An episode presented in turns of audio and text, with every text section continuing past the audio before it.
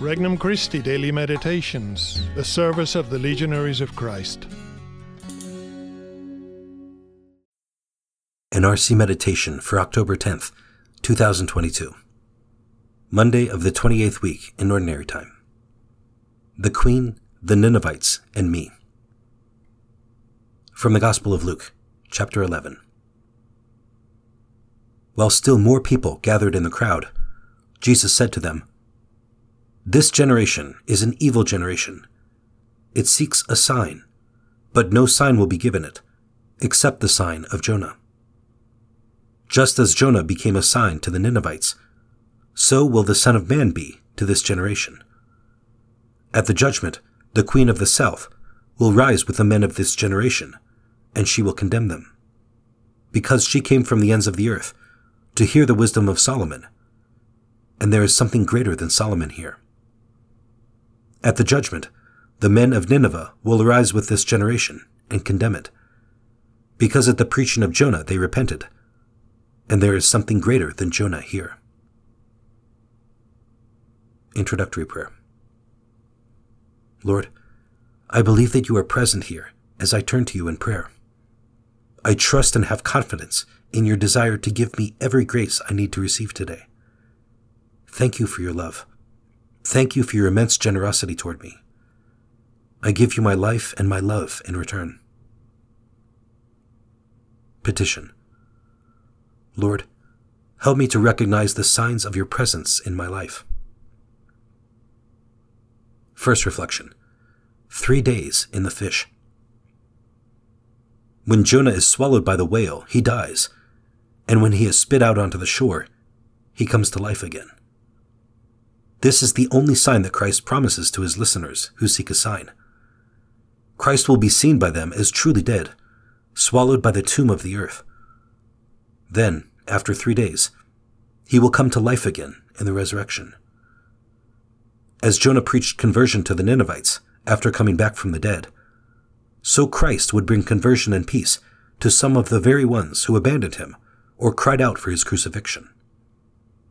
Even in rebuking the evil generation, Christ promises them a sign that will bring hope to any of them who, like the Ninevites, later repent. If later in life they realize their evilness, Christ himself will be there to guide them back to friendship with his Father. Second reflection Even the Queen traveled. Christ is reminding his unbelieving listeners that the Queen of Sheba traveled from afar to hear Solomon's wisdom. The distance from the kingdom of Sheba in southern Arabia to Jerusalem would have taken two weeks to traverse. It would have been an exhausting and expensive journey, especially considering the entourage that would have accompanied the queen. She recognized the gift of God in him and relished the pearls of divine wisdom that he shared with her. We need to reflect on how often we avail ourselves of all that God offers us that is not a journey of weeks away, but is just a few miles away. Christ in the Eucharist. Closer still, the Bible on the shelf is filled with Christ's message of love. All this is within easy reach and is much more than anything Solomon could share with us. Third reflection Greater than Jonah. The whale was greater than Jonah. It swallowed him whole. Yet that violent death and subsequent resurrection was the key moment in Jonah's life and mission. It was necessary not only for Jonah's own salvation, he had been running from God, but it was also necessary for the salvation of the whole city of Nineveh. Christ makes this reference to Jonah as a forewarning to his listeners. He is greater than Jonah. He is greater than the death that would swallow him. This should inspire our faith and confidence in Christ. There is nothing greater than him. There is no greater prophet. No greater event can consume him. All things are under his dominion, except one our free will. That he doesn't force. That he doesn't conquer.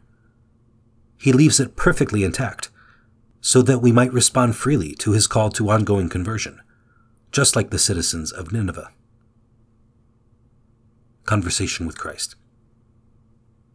Lord Jesus, the sign of love that you give is your willingness to die a cruel and humiliating death. Yet that is not everything. You give me your word in the gospel. You give me your body and blood in the Eucharist. Help me to appreciate these great gifts and to make the most of every opportunity to receive them.